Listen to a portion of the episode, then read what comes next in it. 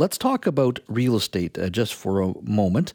Uh, it's been a challenging time for the real estate industry as rising interest rates are impacting the industry, but so are other policy changes. Recently, BC Premier David Eby announced new legislation to remove rental restrictions on strata properties. Um, the province estimates there are 300,000 units uh, um, did not permit rentals. There are approximately 2,900 empty condos that could not be rented right away uh, because of strata rules, according to the government. Government, the province says its new rules will enable owners to rent out these homes uh, immediately. On top of that, the federal government is introducing a two year ban that will prohibit the purchase of residential property by non Canadians, uh, which will come into effect uh, in early January. So, very uh, challenging times and tumultuous times. Joining us now to talk about this is Sarah Daniels. She's an author, broadcaster, and of course, a real estate agent in South Surrey. Hello, Sarah. Hi, Sarah. Can you hear me? Yes, I can. There you go. Oh, Just... there you go. Somebody did not press a button. Let's get them fired. That's right. Well, let's talk about uh, the industry uh, for a moment. Uh, uh you, you, predominantly focus on the South Surrey area, but you do sell in other parts of the Lower Mainland as well. Give me mm-hmm. a sense of the mood in regards to real estate agents, in regards to not just the strata rules that have come in, the foreign buyers tax. We'll get to the, get those specific policies, but also on top of that, you got rising interest rates that have also impacting the industry. What's the mood in your industry right now? Well, it's a lot quieter, and that's not a bad thing at all. We certainly have seen a de- decrease in sales as well as new listings. So, I mean, for those people who are sort of thinking, okay, it's going to be a buffet of a selection, there's going to be so much out there that's not selling, so I can take my time and look whatever I want to. You can, you you can take your time, but there's just not the inventory out there because of the way uh, mortgages are structured in Canada, and because you have to, you know, re- meet all sorts of stringent requirements to to actually get one. There's not I mean, as much as we're hearing people being stressed out because of uh, variable rates, et cetera, there's not a rush to the market of people selling. Um, so in, in that in that sense, it's it's just a quieter market. Uh, we're not seeing the unconditional uh, subject-free offers that we did six eight months ago. Mm-hmm. Prices have come down a little bit, so townhouses and condos in many areas are still uh, worth more than they were a year ago today. Houses, in particular, detached homes, have seen their prices come down a bit. So let's talk a little bit about the uh, the changes to the strata rules. Um, uh, Premier Eby and the NDP government announced new legislation to remove those rental restrictions on strata properties. I think the more you can, more more of a, or a bigger pool you can put into the rental market, it is it'll make it successful, easier for people. What impact is it having uh, on the real estate industry? So I listed a condo earlier this week, and it's listed at quite a low price in the in the mid 300s. It's a one bedroom condo with a solarium. Now the reason it's priced low is because the building itself will have upcoming assessments. So I have priced it to factor that into effect. Mm-hmm. The building also had a 19 plus age restriction and uh, no rentals. Now at the you know strike of a pen, those have been pretty much you know removed. So here's the thing is the phone calls I'm getting to show this property, and I'm going to be showing it in an hour, and I've got showings booked all through the weekend, are not by people looking to purchase for themselves. They're people looking to purchase as an investment. On top of which, we've I've actually had some young families inquire about it now because of the ongoing assessments. I've suggested to their realtors that it might not be the best fit for them. Mm-hmm. But what we're seeing is people that want to invest here's you know you you've now got all these buildings older buildings et cetera that are opened up to um, the purchase by investors. Because the simple fact of the matter is a lot of of owners um, if they are in the position to rent out it and they want to move most likely are going to sell. There's a lot of responsibility that comes with being a landlord. You know i mean i'm a, i'm a tenant myself right now but there are tenants that are not great um, there's maintenance that you still have to pay. Um, you know, if if a tenant, if you want to move back into the property, sometimes that that can be an issue. There's a lot of different things that go along with that. So a lot of owners per se do not want to be landlords. They just want to sell. What is happening right now, of course, is that the that pool of what you could purchase investor wise is now opened up to be all that much greater. And the perfect thing is for a lot of investors is that those properties are not currently tenanted, obviously, and so they can set that rental rate. So when a, an investor goes to purchase something with a tenant already there, if that tenant is paying a fairly low monthly rent, it's not as it's not as interesting to the investor.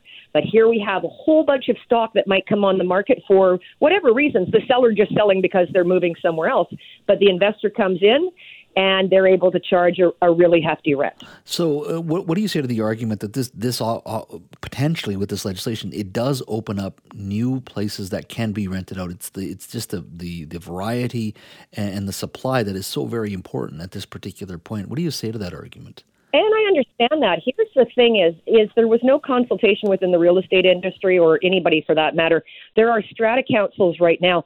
I mean, for instance, that, that listing I was just telling you about, the one that I listed this this week, mm-hmm. it's a 19 plus building with with uh, no rentals. Now, I've written in. I'm still showing on my listing that it has a 19 age uh, restriction, and it is technically no rentals according to the bylaws that means that I'm putting the onus, unfortunately, on the buyer and the buyer's agent to go and get legal uh, opinions as to whether it's okay for them to move in. Here's the thing: is do we know if the stratas are that who are going to, in many cases, be upset about this change in the regulations? Are they going to class action suit against the provincial government? The other thing is to avoid this kind of sort of real estate speculation, which the government has seemed to be so intent on doing. And I mean, the underlying principle is a good one.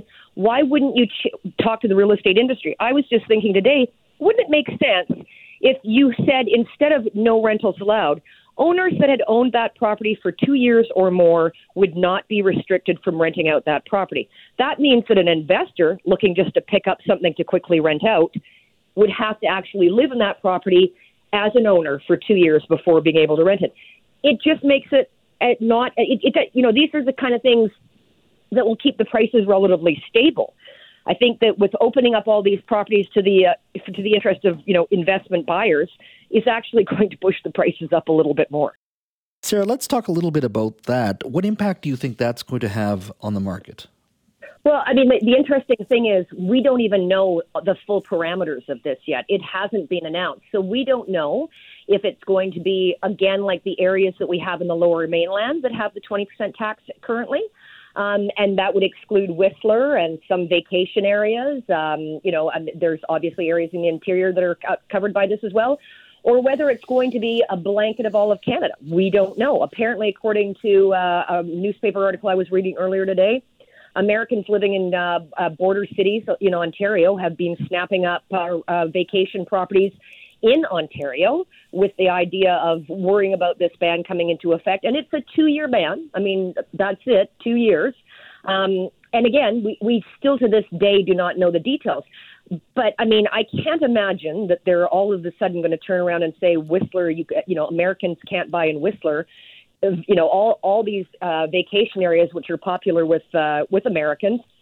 And then there's also the residual effect of how will the Americans take this? Will they turn around and say, well, you know what? If you are a snowbird, you can't buy in the United States for the next two years. I mean, there's a there's a lot of things that are, that follow through with this. Um, as far as foreign buyers are concerned, I mean, we brought in the foreign buyers tax in BC in 2016. It was it was pretty much dropped in without any warning. Mm-hmm. Uh, people that had purchased prior to the tax being announced were not grandfathered in.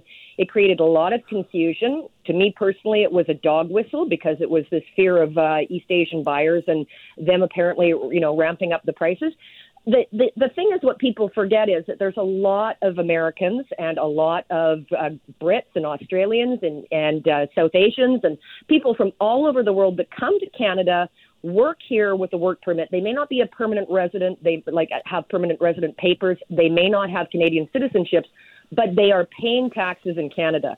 And I mean, a simple solution to all of this would have been if you're paying taxes and working in Canada, that you should be exempt. But these are the things that unfortunately they're kind of a dog whistle. They make they make the general public to a certain extent happy, but when you hmm. start to scratch below the surface, you realize that it's it's pretty it's just a lot of fluff to make people happy. We've got a couple more minutes left. Uh, explain to me this uh, rescission period and, and what impact ah. that's having on the industry. so, I guess that's so your official remark.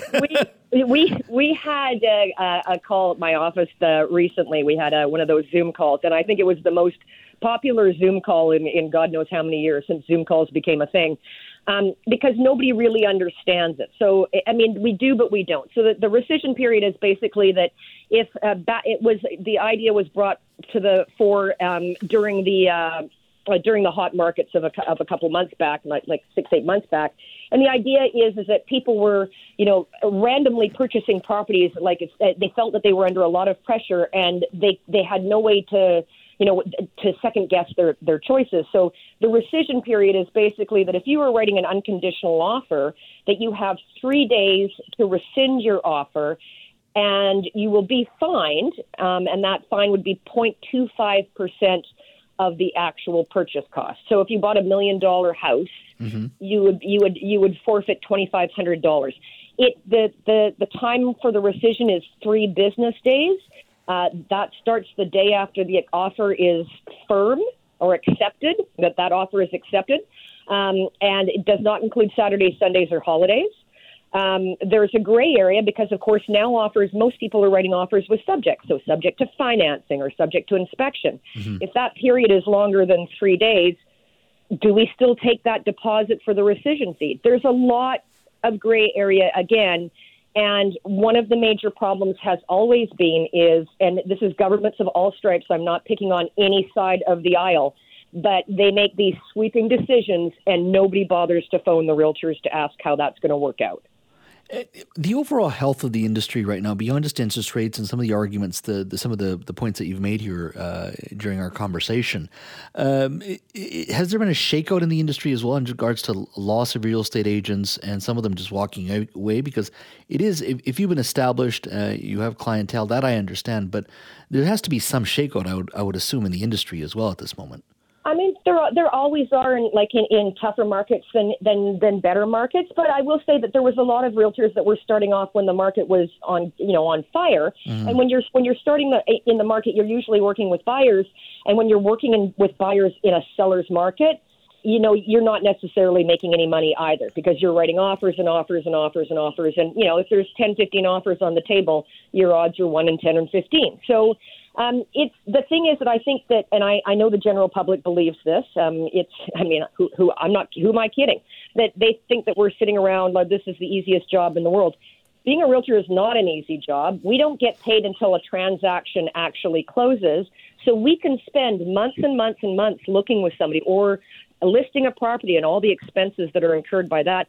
And the buyer, the prospective buyer or the prospective seller can change their mind and they're not out of pocket a lawyer, an accountant, a tax attorney, all those people, they're paid by the hour. Realtors, it's it's hand to mouth. So it will shake out the industry a little bit.